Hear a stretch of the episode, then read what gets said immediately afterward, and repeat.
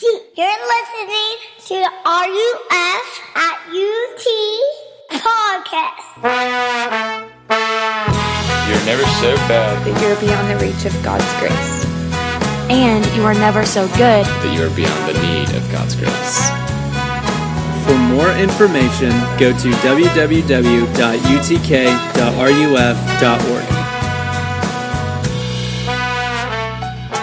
What's going on, guys?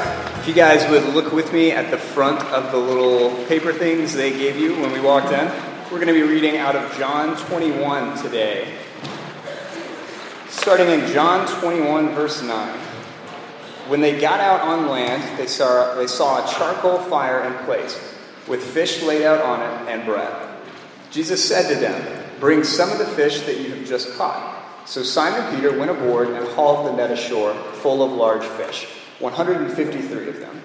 And although there were so many, the net was not torn. Jesus said to them, Come and have breakfast. Now none of the disciples dared to ask him, Who are you? They knew it was the Lord. Jesus came and took the bread and gave it to them, and so with the fish. This was now the third time that Jesus was revealed to the disciples after he was raised from the dead. When they had finished breakfast, Jesus said to Simon Peter, Simon, son of John, do you love me more than these? He said to him, Yes, Lord, you know that I love you. He said to him, Feed my lambs. He said to him a second time, Simon, son of John, do you love me? He said to him, Yes, Lord, you know that I love you. He said to him, Tend my sheep. He said to him the third time, Simon, son of John, do you love me? Peter was grieved because he said this to him the third time. Do you love me? And he said to him, Lord, you know everything. You know that I love you. Jesus said to him, Feed my sheep. Truly, truly, I say to you, when you were young, you used to dress yourself and walk wherever you wanted. But when you are old, you will stretch out your hands, and another will dress you and carry you where you do not want to go. This he said to show by what kind of death he was to glorify God. And after saying this, he said to him, Follow me. So, anyway, we've been walking our way through the Gospel of John, looking at these intense conversations Jesus has with people. Tonight, we get to the very end, almost the, almost the last conversation in the whole book of the Gospel of John, and it's a conversation between Jesus and one of his disciples, Peter. And I think it's important for us to look at as we finish. And to set that up, I wanted to tell you a story that I heard earlier this summer. This is a true story about a guy named Jeff. Don't know who Jeff is, don't know where it took place. Took place in the year 1984, like the book. And Jeff was, he was a high school student driving to school one early morning. And you know, sometimes when the sun is coming up, it's, it's glary, it's bright, you can't see. You put the little visor down, you block, you still try, you can't see. And he was blinded for enough time where he hit somebody, hit somebody walking on their way to that school, one of his fellow classmates who was walking to school, he hit this girl. She flew over his hood. He slammed his you know, brakes on, gets out of his car, runs around to the back of the car, and there she is unconscious on the ground. And he just turns white because he just thinks, oh, I just killed this girl. Thankfully, she's still breathing. You know, they call the paramedics, they rush her to the, you know, the ER, and uh, she survives. And after some time of recovery, she, you know, makes her way back to school. Of course, but Jeff is so overwhelmed with the guilt of what he has done that he like can't make eye contact with her. So anytime they'd be walking in the hallway, he would just kind of duck and look the other way, and it was kind of awkward in high school for the rest of their time. They eventually graduate, go to different schools, live the rest of their lives, never see each other again. 20 years after this incident, so I guess this is 2004, Jeff checks his email and has, a, and has a message waiting in his inbox from Tammy. And he's just kind of expecting the worst. He hasn't talked to her in 20 years. What's this going to be? And here's what, here's what the email says. It says this Dear Jeff, you may have been the first person to hit me with your car, but you weren't the last. And she goes on to explain that she's become like this fairly successful stunt woman in Hollywood. Like anytime that when they're making a movie and they need somebody to get hit by a car, they bring in Tammy. And so, and so here's what she says. She says, When people ask me how I got so good with car hits, I explain how a guy hit me my freshman year walking to school. Now, that email healed something deep in Jeff because for so long he had carried around this guilt of this thing that he so regretted, this mistake, this failure of his. And then he gets this news to discover, oh my goodness, something actually like good came out of this situation. Something beautiful came out of this scenario that I thought could never be redeemed. And I begin that way because I don't if you're anything like me, when you think about if God is at work in my life, the one area in my life where I feel pretty confident that he's, he can't do anything with, it's with my failures. It's with the things that I the things that I've done that I regret. There's like he can't fix that. He can't do anything with that. And if you look back over the whole, I mean, if you look back over this semester, like a whole semester of, I don't know what it ever is for you, busted relationships or just decisions that you made that you wish that you hadn't, or uh, just the wreckage of your life recently. If you're anything like me, you look at those situations and you think, man, there's no way God can take the shame of who I am and what I have done and actually make something beautiful out of it. And thankfully, this story proves us all wrong. And this is an amazing story because it shows us really two things that I want to show you tonight. It shows us how Jesus responds to our failures and then what Jesus does with our failures. So, those are just two things I want to look at with you tonight. Just two. How Jesus responds to our failures and what Jesus does with them. So, let's look at the story and figure out how does Jesus respond to our particular failures. And to get into this text, we need to rewind the story a little bit to understand how Peter failed. Peter, the guy in the story, is one of Jesus' closest friends, one of his closest disciples. And about a week or so prior to this story, it's the night before Jesus is crucified, and they're all sitting around, Jesus and his crew. And Jesus looks at them and says, Hey, by the way, y'all are all going to abandon me. And Peter's like, Whoa, whoa, whoa, whoa, whoa. Not me. I mean, I love you way more than all these other dudes do. I'm like the president of the Jesus fan club. I'm, I'm, I'm, even if everybody leaves, it's just me and you to the end, me and you. And Jesus looks at him and says, Hey, by the time the rooster crows in the morning, you're going to deny knowing me three times. Peter kind of rolls his eyes. The rest of the night happens. Jesus gets arrested. He gets tortured and beaten. There's these trials that happen. He gets, he gets sentenced to an execution. All of his disciples, guess what? Scatter, abandon him, run for the hills. Peter ducks away, he's hiding, and he's trying to lay low while all of this is going on, and he's sitting around this charcoal fire, which is an important detail you're going to need to remember here in just a minute. He's sitting around this charcoal fire that night, and somebody comes up to him and asks him three different times, Hey, are you that dude that was with Jesus? And three different times, Peter's like, No, I don't know who you're talking about. Leave me alone. I'm not the guy. So after he denies knowing Jesus three times, the rooster crows, and it kind of clicks. Peter realizes, oh my gosh, I've done it. I'm the guy that I thought I would never would be. I've done the thing I never thought I would do. A, and so he's just, he weeps, he breaks down. He's a total failure. Jesus dies, he's crucified. Three days later, he's raised from the dead. And over the next week or so, Jesus starts meeting back up with his disciples. In fact, in verse 14 in your handout, it tells you this, this story is the third time that Jesus appeared to his disciples post resurrection. But in every visit, this situation, Peter's failure, has not been discussed yet. It's kind of like the elephant in the room that everybody knows happened, but nobody's talking about. And so in John 21, Jesus decides to deal with it. And so here's the story in John 21.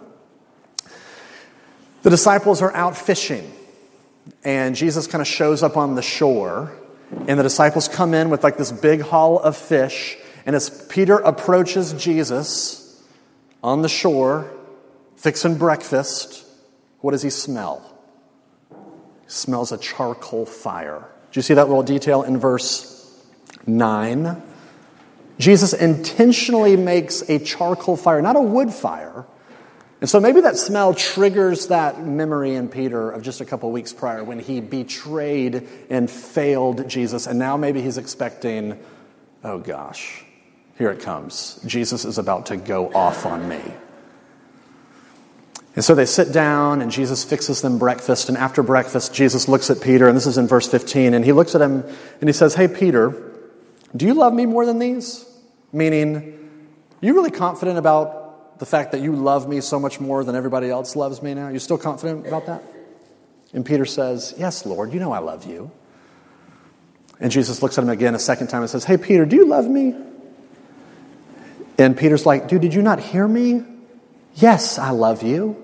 You know I love you.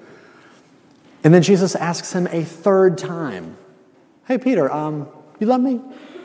And what does it say? It says in the middle of verse 17, Peter was grieved because he asked him this question the third time. Peter grieves. He breaks down crying. Why?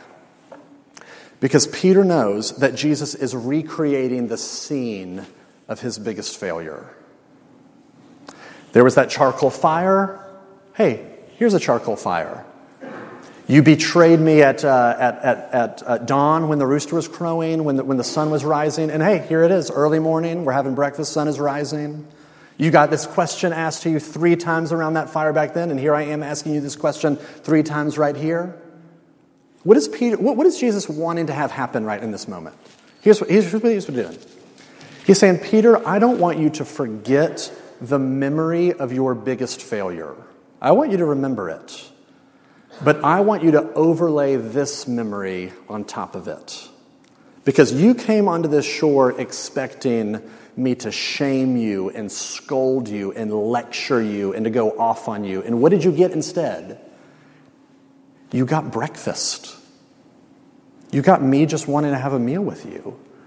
You got grace and love and acceptance. So I want you to remember that memory, but I want you to put this new experience on top of it. That's how Jesus responds to our failures. He meets our failures with grace and love and forgiveness. Uh, a couple of, um, I guess no, it was, it was earlier this year. It was earlier this year. Catherine and I took a, my wife Catherine and I took a vacation to my favorite city in the world, Chicago. And we went and we saw the musical, maybe you've heard of it, Hamilton. And um, dude, it was the greatest piece of art I've ever encountered in my whole life. It was amazing. So I'm gonna let's talk about it for a second. I think I can risk a spoiler alert. The story did happen in the 1700s. So if you don't know by now, there is a Wikipedia page about Ham- Hamilton. But if, if, you're unf- if you're one of the three people that is unfamiliar with the basic plot, Alexander Hamilton is this guy that has this quest to build a legacy.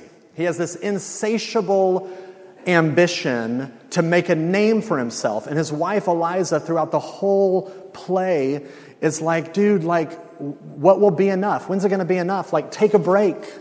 Like, you will never be satisfied. And Hamilton just keeps grinding. He keeps working. He just, he, he will not stop. And as the, as the, as the story unfolds, Y'all like that. Um, as the story unfolds, uh, his son gets killed because of some bad advice that he gave him. His marriage and his career basically blow up because of this illicit affair that he was having. I mean, he, like, he, he's, a, he's, a, he's publicly humiliated. His, his career, his marriage, every, his life is in shambles. He's, a, he's just like a complete failure. And so then the song comes on, it's quiet uptown. And the, and the Hamiltons move uptown and they try, they learn to live with the unimaginable. Just a, a suffering too terrible to name. And uh, the, the, the, story goes he, he says, here's what he says to his wife in the midst of the shambles of his own failures. He says to Eliza, I don't pretend to know the challenges we're facing. I know there's no replacing what we lost and you need time.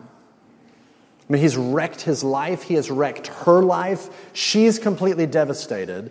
And the narrator of the song kind of speaks over this particular moment, and she says this There are moments that the, wor- that the words don't reach. There's a grace too powerful to name. And on stage, Hamilton's just kind of like his face is down, he's crying, and Eliza reaches out and she grabs his hand. And the background singers sing forgiveness. Can you imagine? forgiveness. Can you imagine? And I'm losing it, bawling my face out. And I look around the auditorium, and it's just, it's not just me. Every human being is just like a wreck in this moment. Now, here's the question why was that moment, why did it so deeply touch us? Why was it so powerful? And I think it's because it made grace not an abstract thing. That grace was applied to a specific failure. And it was, almost, I mean, it's too powerful to name. It was almost just too powerful to experience, and we all just lost it. And my point with bringing this up is this is that it, it's the same way with Jesus. Jesus will, will, will mean really nothing to you until you learn to apply His grace to your failures specifically. If you're to look back over your life and to think about what are the moments in my life that I most deeply regret, or, or the, the, the, failures in my life that I can't undo, maybe it's from your childhood, maybe it's something that you have done to somebody else, maybe it's something that somebody has done to you, maybe it's decisions that you made that you just wish that you could take back, maybe it's people that you've hurt. But it's almost like Jesus is saying, I don't I don't want you to bury those memories. Every one of us has those things that we've done or have been done to us, and we want to bury those memories and pretend that they're not a part of our story. And Jesus is saying, No, I, I want you to take those memories and to plunge them into the ocean of my grace. To almost go back and to like imagine the scene of when I was doing that or when that was being done and to picture Jesus, and, to overlay this new memory of Jesus' grace and love and forgiveness. He's there with me. He is showing me compassion in that moment. He's preparing a meal for me in this moment. He, he is extending grace and love and mercy, and He's accepting me, and He's there with me, and He just wants to be with me. I mean, that's, I mean, forgive, can you imagine that kind of grace, that kind of mercy applied to the, the, the, most painful parts of your story. It's like Jesus is looking at Peter and us and saying, I know that your love for me is going to wax and wane and it's going to fluctuate. My love for you never will. You think that your biggest failures define you, they're just a part of your story. My love for you, my acceptance of you is the whole story. That's what he does with our failures. He takes them and he applies specific grace, specific forgiveness. But that's not it. That's not all he does. That's how he responds. But okay, what does he do with our failures? We failed Jesus. Okay, so now what? And to get into this, I want to tell you about. Um, I, don't, I don't know if y'all are This American Life people. I, I dabble in that podcast. And there was actually an interesting episode a couple of weeks ago that takes place in this. Let's see if I can pronounce the city Tianjin, China probably saying that wrong, sorry. Tianjin, China. It's a, it's a, it's a city of 7 million people. And there's this enormous double decker concrete bridge that runs across this huge river that goes through the city. The, the, the bridge is four miles long. Uh, the, the, the bottom part is trains, and the top part is cars and tons of pedestrian traffic. And they make, there, there's estimates that um, one person a week jumps off that bridge and ends their life. One person a week. And so there's this guy back in 2003, there's this man named Mr. Chan that started going to this bridge and patrolling it on a moped, looking for people that are about to jump so that he can save them. I mean, the dude's like Batman. He gives 10 hours of his day to just driving back and forth on this bridge. He has this blog. He's, he's, he keeps track of all the people that he saved. He's literally saved thousands of people over the past however many years. And um, so This American Life sends this reporter out to find Mr. Chan and basically kind of shadow him for a couple of days and see what it's like to patrol this bridge. And so this reporter goes, gets to know him. They're driving up and down this bridge. They kind of separate at one point, and the, the reporter guy sees somebody climbing over the railing about to jump. And so the reporter guy doesn't know what to do. Mr. Chan's further down the bridge. So he just runs over, grabs him, and like falls back on him and saves this guy. Doesn't know what he's doing. There's this crowd that kind of forms around. Eventually, Mr. Chan kind of pulls up on his moped, and the crowd kind of clears like for Batman to come through. And here's what Mr. Chan does. He says, okay, step away and stand up. So he, he asks the guy to stand up that was just about to jump. He says, I want to take your picture. So he pulls out his phone and takes a picture of him, puts the phone away, and then he says this. And now I think I should punch you in the face. You call yourself Chinese? How dare you? How dare you call yourself Chinese and come up on this bridge with the intention of killing yourself? You are somebody's son. How dare you? I'm going to punch you in the face. And this reporter guy, like the This American Life, like American guy, is just like totally freaked out and confused and shocked because this is like a superhero that's going around saving people's lives. And then as soon as he saves them, he like threatens violence and shames them for what they almost did. And I was thinking about that story and just thought, man, that is so fascinating because I think deep down, for those of you in the room that would consider yourselves Christians, my guess is deep down, that's probably what you think about Jesus. That we can kind of grasp the fact that he saves you by grace, that he's just purely out of love and forgiveness. He kind of pulls you off of the bridge. But now that you're saved, he kind of gets in your face and he's like, dude, what is wrong with you? You're still struggling with that? How dare you? You call yourself a Christian, you still do that? How dare you? But how does Jesus relate to Peter and Peter's failures? Here's Peter. He completely fails. Jesus looks at him and forgives him. And then what does Jesus say to him three different times in this little interaction? Peter, I want you to tend my sheep. I want you to feed my lambs. You know what he's saying there? I want you to do ministry. I want you to be the person that goes out and loves other people in my name. I mean, that's pretty crazy. I mean, in other words, Jesus is looking at Peter and saying, Hey, Peter, have you failed me? And Peter says, Yes, I have failed you. And Jesus says, Great, you're in charge now. How does that make any sense? The person that has failed is the person Jesus says, You'd be great for ministry.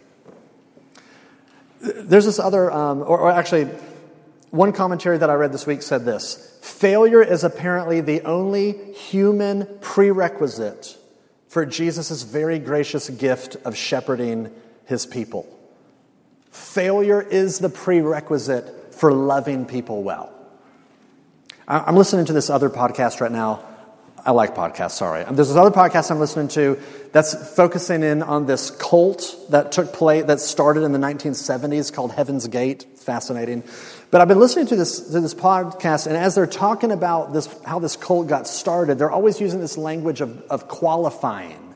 So, like the cult founders would, would come into a room, kind of like this, they'd gather a group of people together and they'd say, okay, we want y'all to leave everything that you own, ditch your family, come and follow us, and we're going to teach you how to live. And if you're devoted enough, and if you follow us enough, and you keep to our teachings close enough, then you might qualify for like the next level of existence.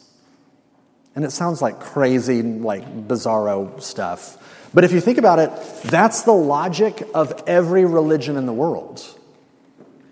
Believe this stuff, obey, be devoted to this stuff, and if you do it wholeheartedly enough and sincere enough, then maybe you might qualify for nirvana, or you might qualify for heaven, or you might qualify for breaking the reincarnation cycle, depending on how devoted you are. But it's not just religion, it's every secular worldview as well. It's every secular philosophy. It's Alexander Hamilton. It's work hard, make a name for yourself, and then you might qualify to be somebody.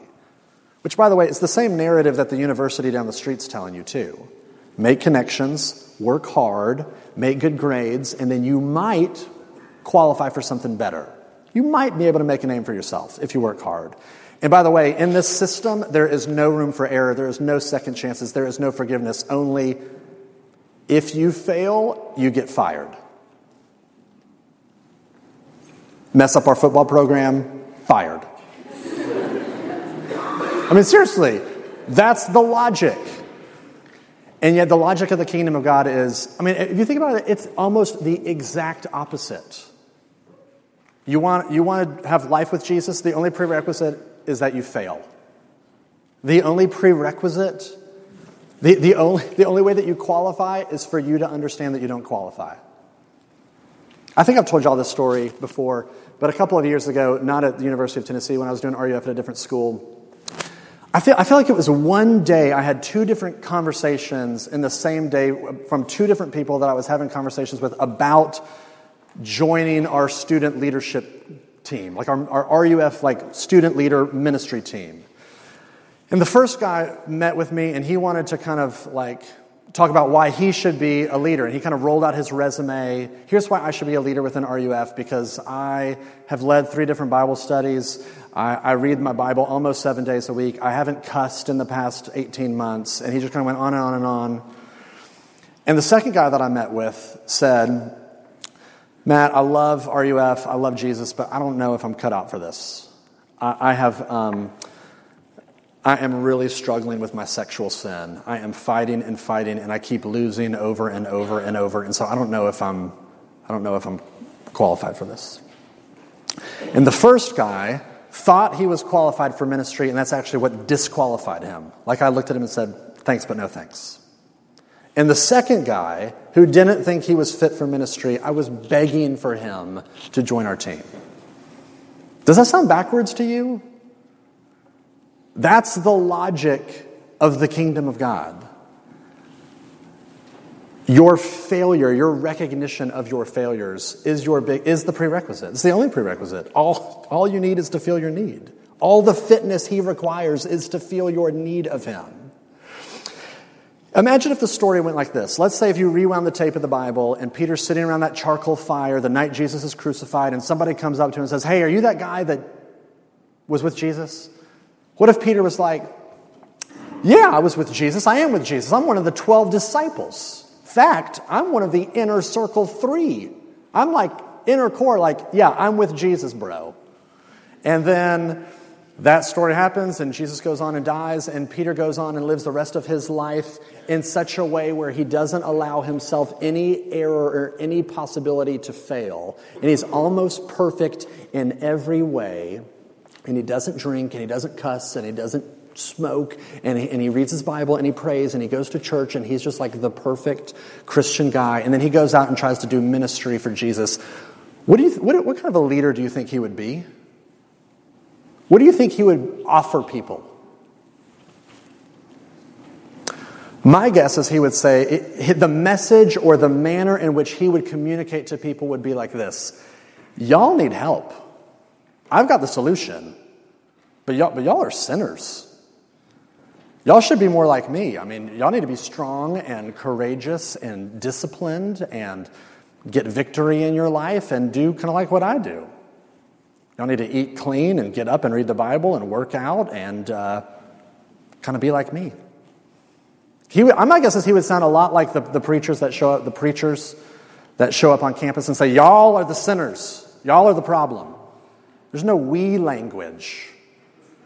But what if you have bitterly tasted your failures and you have seen the depths of what you are capable of, and you have tasted the unimaginable grace of Jesus, what do you think you would give people then? My guess is that you would give people Jesus, because that's kind of all you have. And my guess is you would do it in such a way that would be humble and attractive and empathetic, where really broken, sinful people would be able to identify with you.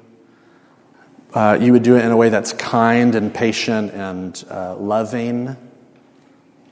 When you taste the bitterness of your failures and then the sweetness of the grace of Jesus, that's what he does to use you for his kingdom. He doesn't just forgive you for your failures. He says, This is the prerequisite for actually loving people well in my name. Here's the last thing I want to say tonight. In um, 2008, J.K. Rowling, Rowling, Rowling, Rowling, The woman who wrote the Harry Potter books was giving the commencement address at Harvard. And her whole speech was, it was brilliant because her whole speech was about failure, which was amazing because she's speaking to a room full of people that, if you think about it, they're like on the top of the food chain in terms of like academic success and, and social whatever. They're just like these, these are the elite of the elite. This is why they're graduating Harvard. They're not that in touch with failure. And yet she says to them, unless you understand failure, you won't understand what life is about. And she goes on and she says this. I think it is fair to say that by any conventional measure, a mere seven years after my graduation day, I had failed on an epic scale. An exceptionally short lived marriage had imploded, and I was jobless, a lone parent, and as poor as it is possible to be in modern Britain without being homeless. The fears that my parents had had for me and that I had had for myself had both come to pass. And by every usual standard, I was the biggest failure I knew. So, why do I talk about the benefits of failure? Simply because failure meant a stripping away of the inessential. And she goes on to say that she learned this that personal happiness lies in knowing that life is not a checklist of acquisition or achievement. And that is so true, isn't it? Personal happiness, life. You want to understand what life is about? Life is not about working through your to do list, reaching all your goals, conquering the world. And she's right, but I think she's only half right. Because if that's what life is not about, then what is life about then? Life is about resting in Jesus, who welcomes your failures and actually doesn't require any to do list because he's done everything that needed to be done for you in the first place.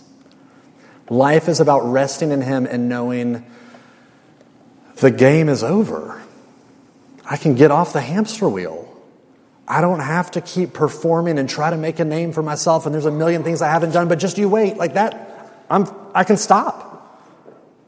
Because I can finally rest in His love for me. Here's the very last thing I'll say. Did you notice at the very end of this story, the very end of this conversation, Jesus looks at Peter, and what does he say to him? He says, Hey, follow me. That's bizarre. That's the same exact thing that Jesus told Peter three years ago when they first met. When Jesus first meets Peter, he says to him, Follow me. Here they are. Three years later, follow me. Why? Because nothing has changed. Peter, three years ago, you needed me and I invited you to come follow me. Well, guess what? You went up, you went down, you failed. I'm still inviting you to follow me because you still need me. And the invitation really is, is true for us as well tonight. You may have been in these settings before and you've heard these kind of talks a million times. The invitation is still for you. Come and bring your failures and your regrets to Jesus and receive his love and his acceptance and how he uses them. Or maybe this is the first time for you tonight where you're like, I don't know what to do with my guilt and my shame and my failures. The invitation is for you too to come and follow Jesus. Bring your failures to Him. Because the good news of the gospel, the promise of the gospel is this He will forgive your failures and He will use your failures. That's good news. Let me pray. Father, I do pray that you give us the courage and the faith to bring our deepest regrets and failures to you, ways that we have betrayed you, we've done things that we knew were wrong, but we did them anyway. And Father, thank you that you don't meet us with folded arms and a disappointing, disappointed look, but you meet us with a meal. You meet us with kindness. You meet us with forgiveness. I pray that you'd help us to imagine what that might look like and, and what it might even taste like, what it might feel like to be loved and accepted like that. Help us to bring our deepest failures to you and experience you in a new way. We pray all this in Jesus' name. Amen.